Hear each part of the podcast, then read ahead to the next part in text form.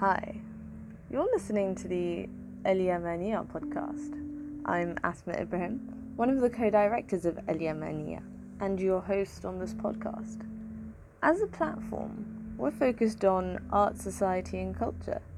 So each month, we'll be speaking to an exciting guest willing to give us some insight into their particular field and tell us a bit more about their experiences. We hope you enjoyed our very first episode last month. Today, we've managed to snag the very, very exciting Bushra Al Mutawakkil. Um, okay, so for today, we've got Bushra with us. Um, I don't want to introduce you because I think uh, you you've got so much to say. So I'll just I'll just leave it to you. Do you want to let us know who you are? uh, I'm uh, Bushra Al Mutawakkil. I'm uh, from Yemen. I'm uh, 51 years old. I'm married 26 years. Um, I'm from North Yemen. My husband is from South Yemen, and he's from Aden. I'm from Sana'a, he's from Aden. I have four daughters. I'm a photographer and an artist, and currently our family is uh, living in Dubai. Okay, wow. And uh, yeah, so I mean, that's pretty much, uh, you know, a small snippet about me. So. and there's, there's so much. So hopefully we'll we'll try and get to sort of tease out um, a little bit more. Um, so I did a little bit of internet stalking, um, and I believe you you went to the US to to do your undergrad, um, and that's where you you fell in love with photography. Am I right? Yes, yes. I um I was. Uh... I went to the US. Uh, I got a scholarship to do uh, my undergraduate studies. I had wanted to study architecture, but ended up studying business, international business, uh, at the American University in Washington, D.C., and took an elective in black and white uh, basic photography, like a six week summer course and um, yeah and then i i fell in love that was my first introduction to photography and i fell in love with it it was like you know on my list of 25 things I wanted to do before I died was to learn photography, not necessarily, you know, mostly just as a hobby, you know, or as something that I was curious about. But it, you know, turned out to be uh, a passion. So, how was your experience in in the U.S. at that time? Because I can imagine it was a, a big a big change from Yemen. Uh, yes, but I um, I mean, I went to the U.S. when I was six so, uh, you know, and I lived there for like, well, almost six years and was always going back and forth in the summers. And um, where I grew up there was like, like two blocks away from my university. Um, and you know, very close to the school that I went. So it felt like home. It, it didn't, it, it was like my second home. So it, it didn't feel unusual you know mm. i was very very comfortable yeah, yeah, okay no that makes sense um if you'd you'd had that exposure from beforehand so after you graduated did you end up going back to yemen or what happened yes, then um after i graduated uh it was 94 the uh, civil war came to an end so i had to go back my visa ended and um yeah i wasn't very happy about going back um I think I was depressed for maybe three weeks. And then I jumped out of bed and started looking for work and I found a job. And, you know, and then slowly I actually I started to really uh, enjoy my life. I mean, I was like in my early 20s and you know, then I, I met some artists, established and up and coming artists, and we'd meet regularly. And then we'd have uh, group exhibitions and workshops and things like that. So it was really, really great. And uh, at the beginning, like I said, it was just a hobby, it wasn't anything. And I was pretty much the only photographer all the others were mostly uh, painters or graphic artists. I was the, the only girl photographer. Yeah. How did that feel a little bit uh, in terms of sort of breaking into that space? I didn't think that I was breaking into anything, to be honest. Um, I was just doing what I loved and trying to get better at it. And when we, you know, started having exhibitions, and you know, I was completely happily surprised, you know, that people wanted to buy my work. It was just like a shock, actually. and then slowly, people wanted to like hire me for projects, especially uh, NGOs and organizations, and um, and that was another surprise. And then um, and then I kept getting so many job offers that I I after three and a half years I was working at AMIDEAST as an educational advisor. I I quit my job and worked full time for one whole year as a photographer, and it was one of the best times of my life because I got to travel all around Yemen and visit some of the most remote areas. Like I don't even know how people arrived at these places and um, met fascinating people and learned a lot of new things and it was such a great adventure and it was before having children so you know i could be gone a month two months it was okay so it was lovely it was just just great I can see a massive smile on your face as you say that, and I'm I'm I'm absolutely convinced when you say it's one of the best times of your life. Like you seem like you're reminiscing. Are there, are there yes, any, any I am. Are there any particular memories that that really st- sort of stand out and you might be willing to share with us?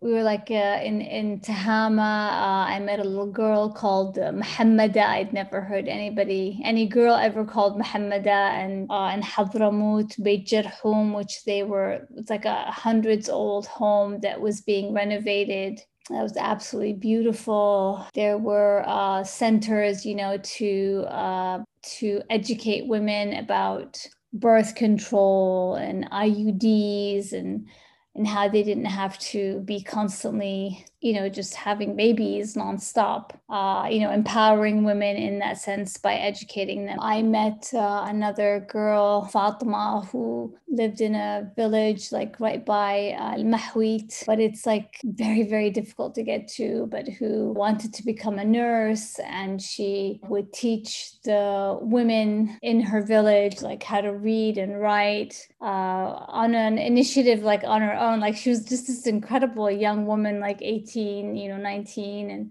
uh, and another woman also who a young woman I met also who uh, her and her father had a beehive like her father entrusted her with everything she was in charge of the beehive she was in charge of uh, giving lessons uh, literacy lessons to the women and girls in the village and so kind of like stories like that like uh, you know people trying to to make uh, you know their lives better somehow. And even in the most difficult uh, places to live uh, they were still doing something. And uh, and at the forefront always women like women were the ones who really um, impressed me the most uh, and, and i felt who were making the most impact we've definitely seen um, a sort of focus on uh, women in like in some of your photography um, and, and sort of a focus on on the portrayal of women um, and and sort of I think I I I read a, I read an article where you said that you were you were very keen on sort of trying to uh, dispute or, or argue against the stereotypical view of Arab women as you saw them in sort of Western media, and so and you were trying to challenge that narrative through your own work. Um, and I guess I wanted to ask a little bit about what sort of impassioned you to take on that role, and and then how how did you sort of go about doing that, and how did that develop? Um, well, when I was in college, we uh, we studied, you know, Orientalism and you know how these basically Europeans were, you know, sitting at their you know studies and and you know maybe having gone a couple of times were um, creating these stories about our worlds uh, as fact and and it wasn't the the full story. And you still see that too you know and it's all this idea of that you know okay yes we wear the veil. Yes um, there is uh you know the misinterpretation of islam in my opinion uh, where it may seem women are oppressed. Yes there is oppression for sure but there's oppression everywhere. But there's always this idea of this arab woman you know she's she's covered she's all in black she's oppressed she's weak. Uh, she's under the thumb of her husband or society.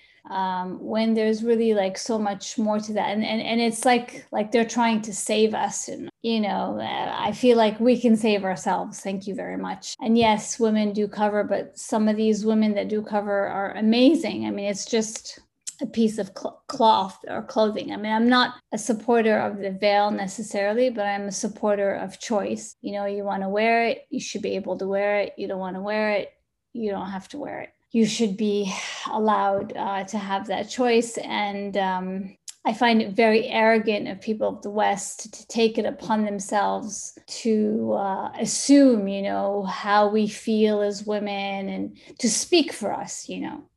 Whereas, no, we have our voices and they're loud and clear.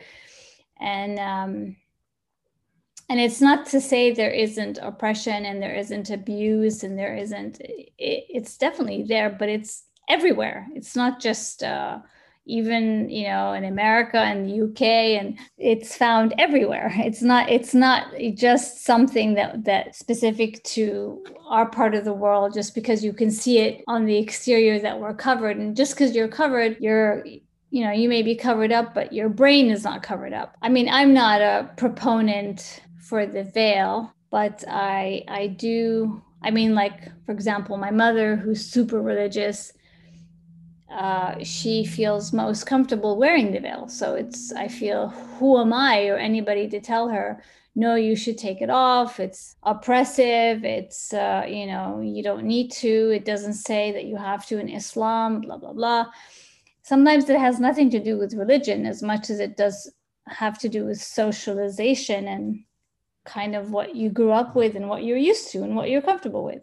Just like like for example in france and the whole controversy with the with the hijab and the niqab and you know and it's like political and it's racist. And you know on the one end there's supposedly these it's a very free country and whatever but you can't work in a uh, office, uh, uh, a government office, if you wear the hijab, you have to take it off. Like it's very ironic. It's like freedom, but only on their terms, which to me is not true freedom. But it's always this idea of women being told what to wear. Like in our world, it's, you know, these Islamic brothers or, you know, the brotherhood or whatever enforcing, you know, or some families making their daughters wear the niqab or the hijab if they don't want to. And in the West, they're like making you take it off. It's like, but I still feel it's like this male force that's telling you as a woman what to do. And it's yeah. like, I want to say, just F off, you know, let them, or if I want to wear a bikini, I'm going to wear a bikini. If I want to wear a niqab and be covered from head to toe, that should be my choice as well you don't have to like it. Absolutely, absolutely. I think um, irony hasn't been lost on many of us when we see um, the kind of extremes that some countries are reaching. I'm sure you might have heard Belgium, I believe, um, also was sort of following French footsteps steps in yes. I think the hijab was being banned from higher education. That was that was a really shocking move for me when I think it was last year or the year before. I was really really shocked by that. Um, the fact that this was, you know, this, especially when you think about the fact that the first university as an institution was started up by a Muslim Arab woman. Um, it's just genuinely mind blowing. Where in uh, in Belgium?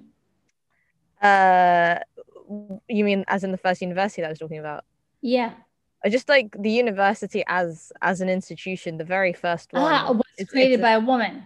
A, an Arab Muslim woman specifically. Wow, I did a, not know little, that. Okay. Well, there you go. Something to be proud of because I feel that um, it's knowledge that people don't quite realize, or it almost feels as if now I guess that higher education is sort of generally focused in the West, where that's supposed to be where the best schools are.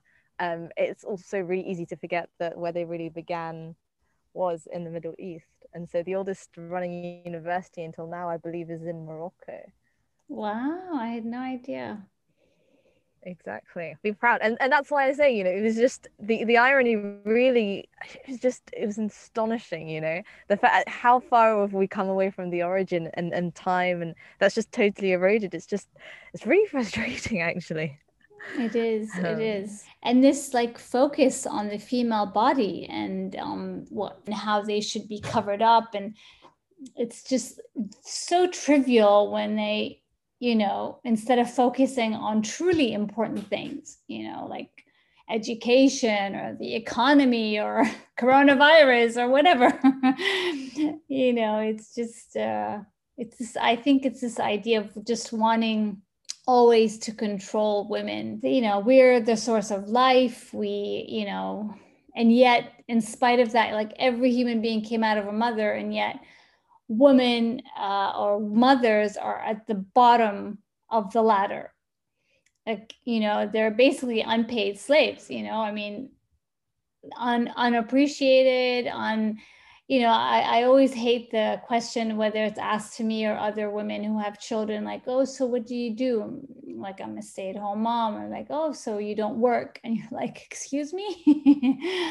Like you know mothers their work never stops and yet there it's not seen in, in high regard. If you say oh i have a doctorate and blah blah blah like you're oh wow. But uh, i have a doctorate in being a mother you know taking care of four kids or it's completely uh, it's like it's nothing. And and and i always ask myself why is that? And so and that's one of the series i'm working on is motherhood. Like why is is motherhood seen as like such a low ranking? It's like almost looked down upon you know? It's uh when it should be so highly revered. I mean everybody came out of a mother. Everybody. You know i have a i'm really glad that you mentioned this because i have an absolute bone to pick with people who sort of don't consider motherhood to be like you're saying as, as something you know worthy or, or important or of no or almost um, as if, if if a mother isn't working then that's an issue um, I think it's totally unfair because, like you said, being a mother, I mean, it's a full time job. It's a full time job with overtime, with no work life balance, and with no salary, in a sense. Um, is a huge commitment. And actually taking on a job, a full time job, or even working part time as a mother, that's a lot of work. That is a lot of work. Um, and it absolutely is. no one should be felt you know to think that they're not doing enough or they're not you know they shouldn't be made to feel almost inferior because they're not juggling everything exactly. and a job. Exactly. I'm like, that's absurd. Um, I, I, don't think that's that's absolutely what anyone can consider feminism. Um, so yeah, I'm, I'm I'm very excited to see what you're going to produce on that topic. Actually, well, for me, it's like I I want to uh, elevate mothers to the status of like sainthood or you know like that's something that is like precious. I completely agree with that. Motherhood is is pretty much on that level i'd say. Uh, underappreciated absolutely. Imagine if men had the babies like it would be like you know it would be something else. It would be like huge. It would be a real uh, you know caliber and real status and you know but for us it's it's just very i find it so bizarre from from the males you know from society from you know and I think to some extent uh, it's an issue of when the people that call the shots are all or tend to be overwhelmingly male, they exactly. sort of overlook the female experience or they don't they don't it's not even deliberate so to speak it's just ignorance it's just not being aware of things. That means you know for example like we had the issue of the tampon tax in the uk which has finally been abolished because tampons are considered so a luxury oh uh, and you know no woman would tell you that a tampon is a luxury that you know who is making the decisions um, things like that. And i think it's absolutely um, a problem when there is there isn't enough sort of uh, I don't know I guess like ha- having women on the stage at the top is always important because you need the the perspective. You need you need that true. like insight. It's absolutely. True. yeah it was just like on um, that book uh, lean lean in by Sheryl I can't remember her last name. She's the CFO of Facebook but uh, she used to work, uh, I believe, at uh, or I think it, I think when she was at Facebook, I can't remember exactly, but she was pregnant and she had a meeting and she couldn't find parking, so was, she was like running and was late to the meeting and you know was heaving and puffing and and then somebody said to her, you know, uh, you know, she told them why she was late because the parking was far away. And then somebody said to her, oh, you know, at Google they have they have parking for pregnant women like right by the door like you you would have for handicap people. And she's like really? And then you know she went to the the her bosses and, and was like you know uh, angrily like why don't we have parking you know for for pregnant women or women with children? And they're like yeah sure no no problem. And it wasn't you know out of like they didn't care. They just like you said they it was something that for them you know it wasn't an issue because they didn't have to experience it. And you know so that's why it's so important to have more women in in places of leadership and power that can provide that perspective because the men like you said you know um sometimes it's not that they mean to they just don't know any better. Exactly exactly absolutely um, on just backtracking a little bit, um, you mentioned you have four daughters, I was just kind of curious um, for you making that transition, um, sort of. So, were, were you working full time before you had your daughters? First, uh, I worked full time one year as a photographer, and then uh, my husband got a Fulbright scholarship. We went to the US, and I worked at the Yemeni embassy as a cultural affairs consultant. And then right before leaving, I got pregnant with my first child and I did not work, I think, for two years. And then I worked for Talalim Suswa uh, at the Ministry of Human Rights on women's issues. And um, yeah, and then I went back to doing photography. And then I kept doing photography even as I kept having children. I mean, I, I was taking commissions, but I was also doing my own personal conceptual fine art work. Wow. And, and I had a, I had a lot of help, of course. Thank God. Like when you're in Yemen, you know, I have my my mother, my in-laws. I had a nanny. I had like, eh, you know, there was a lot of support.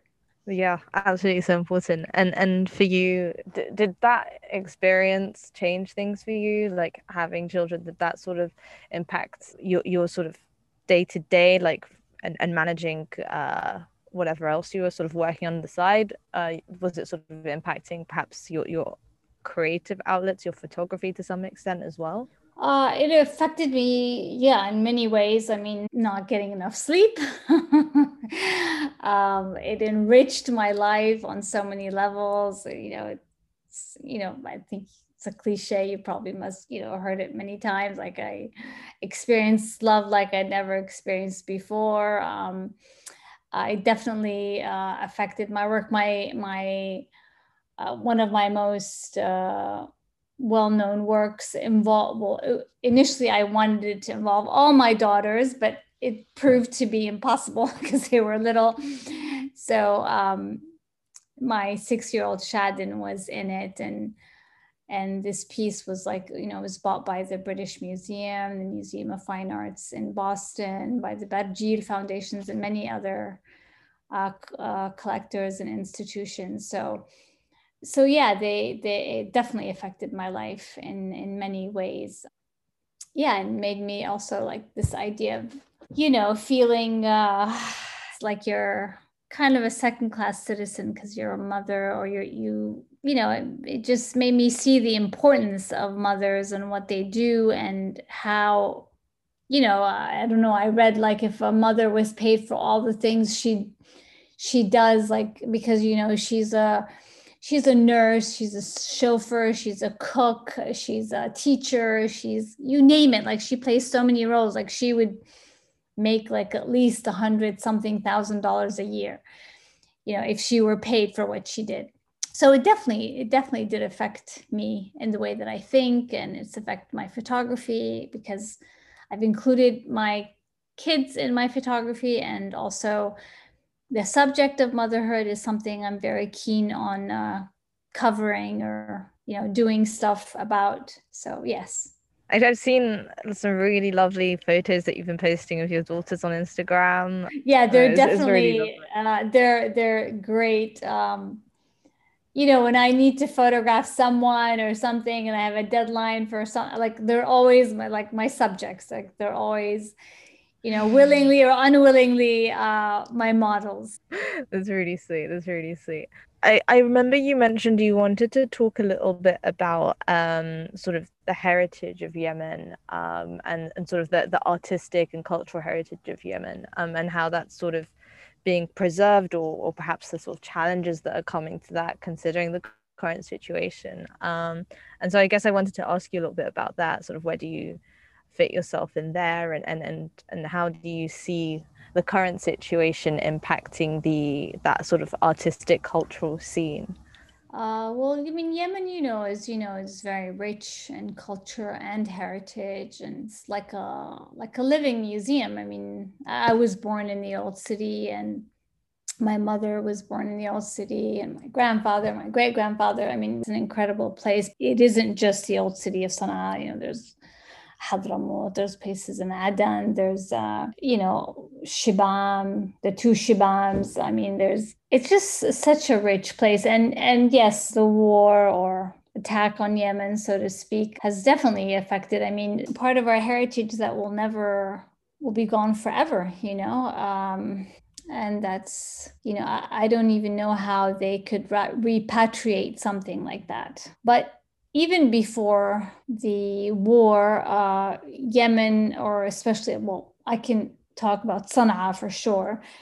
Um, a lot of the houses uh, are dilapidating, they're falling apart, and, and the government doesn't do anything or didn't do anything until like the house is literally about to fall apart. So there isn't this real like care or maybe funding or vision on how to um, you know keep it together and preserve it and take care of it as it needs to be because uh, it's so precious you know and it's so unique. And it's i mean the things that we have are like nowhere else in the world. I mean it's uh, it's just it's a tragedy. I mean i have a friend who works specifically in sana'a to raise funds and to try to uh, she documents like uh, buildings that are falling apart and tries to get uh, raise funds to to um, restore these buildings. And so yeah it's it's something very very important. But the problem is when you know people are dealing with bombs and no food no shelter you know that's the last thing they think about obviously. So unfortunately yeah, that's really interesting. Um, I remember hearing, for example, that there were floods um, that were damaging um, parts of the old city and, and the architecture yeah. and that sort of thing. Yeah. Um, and it's really tragic. Like you said, it's really, really sad. And unfortunately, it's not necessarily a priority in the current situation to look after them. Um, but it's like there are so many unique and wonderful things, uh, you know, architecture, but you know, other things as well, historical artifacts. I think I've heard there's been looting um, of historical artifacts because of the sort of, I guess, like not so secure situation, um, which is just it's just a real shame all around. It is. It is. On a slightly unrelated note, if you don't mind, um, I wanted to ask you a little bit about. I think the project was called "What If," um, so where you had women dressing up in sort of traditional male clothing, and it's it's one of my favorite works um, from the from what I've seen. I just wanted to ask you a little bit about it. Uh, this uh, it, it wasn't really. I mean, it was called just what they were wearing, like. Uh, Rotra, uh, uh, gummies, uh, jewel. It wasn't, uh, I just named it based on what they were wearing. How, how did that sort of come about? Because I think it's interesting in the sense that um, when people think about how women dress, they don't also consider the fact that in tradi- traditional sort of Middle Eastern clothing, so to speak, men's clothing is just as modest. Um, exactly. And I thought this sort of, this really showed it yeah yeah that's that's that was my thinking as well um, because i'd been so focused on women and then somehow noticed the men's clothing like oh my god wait a minute like the men also wear long, loose clothing and they wear a sirwal underneath normally. They have a head covering. Um, you know, sometimes it just shows the face in some cases. So I was like, oh my gosh, it, it, I mean, it, it isn't just the women. And I mean, traditionally, also the men dressed very uh, conservatively and to the point that I felt the women could wear the men's clothing and it would be okay. I mean, it would, it would, you know, check all the things like, oh, head covered, body not showing, you know, um, and then it also symbolized you know something else you know this idea of you know women being powerful and strong and could do whatever men could do and maybe even do it better you know and actually i was hoping i never got to finish it but i was hoping to do it and i mean this is like yemeni and then Khaliji, but also the Jordanians dress like that as well, and some Palestinians. I was hoping to do other countries, you know, like Sudan and Egypt, and and we'll see. Hopefully, I'll continue with that. What, what were reactions to it? Because I'm imagining that like male and female reactions were quite different.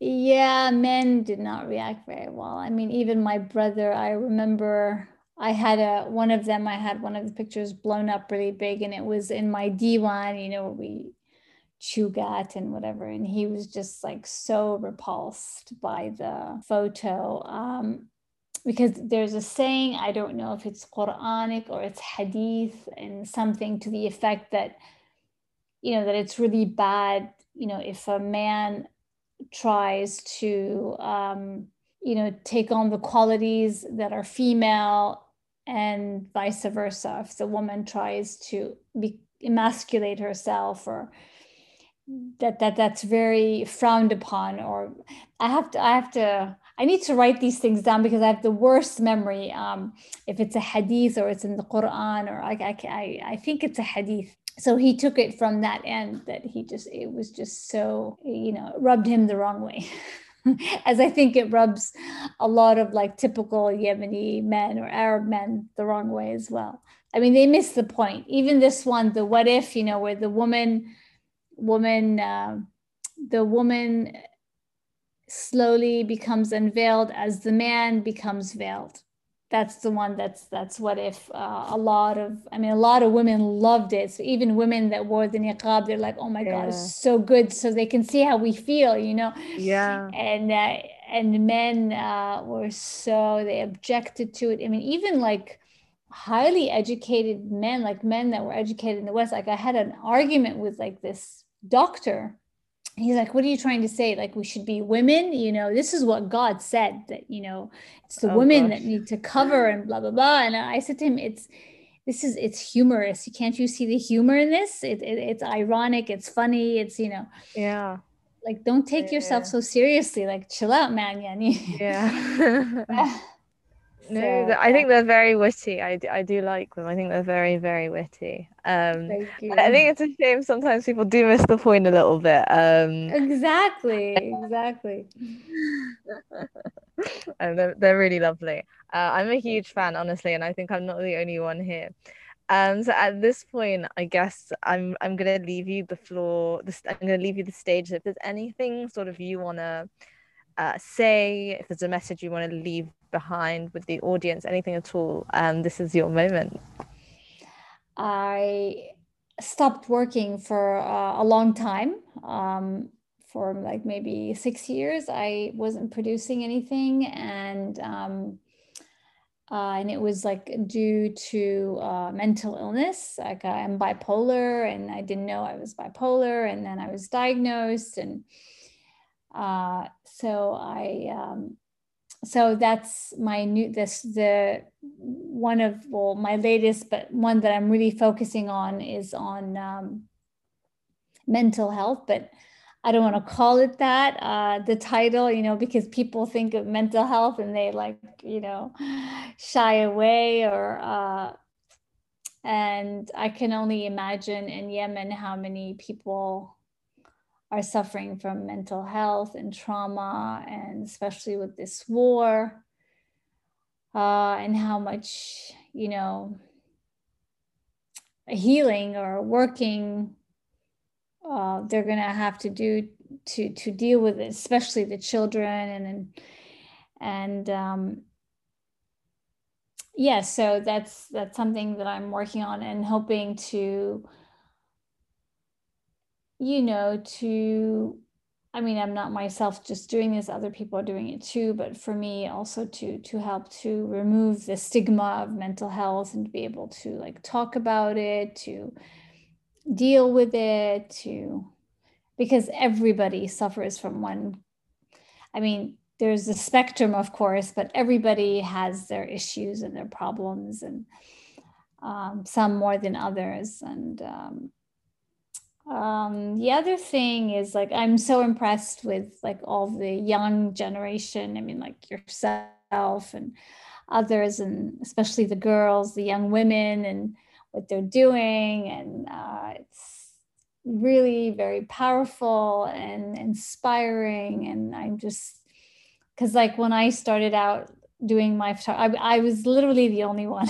I mean, there were even few, very few men doing photography. So uh, now, I mean, I see women in photography and film and design and Yemeni women and, uh, you know, doing stuff like you're doing and all these different uh, like podcasts uh, celebrating women, you know, Yemen and Yemenis around the world and and uh, yeah i'm just i'm so i'm so proud to be a yemeni i'm so proud of my my older yemeni sisters and my younger yemeni sisters and um, yemeni men also but uh, but especially women and you know for them to keep going and doing what they're doing in social media. I mean you know the digital age has just made it so possible to reach so many more people to have such a bigger audience and yeah and uh, and maybe i don't know hopefully one day i, I pray i'm always thinking like just you know dreaming of this like utopia of this war ending and all these amazing yemeni people can go back and rebuild yemen and of course it's a far-fetched dream but you know nothing is impossible so that was really touching. That was really, really lovely. Uh, thank you so much. Um, we're, we're so happy to have you today. And that brings us to the end of our second episode. Thank you so much for joining us. We hope you enjoyed it. Um, and we'll see you next month.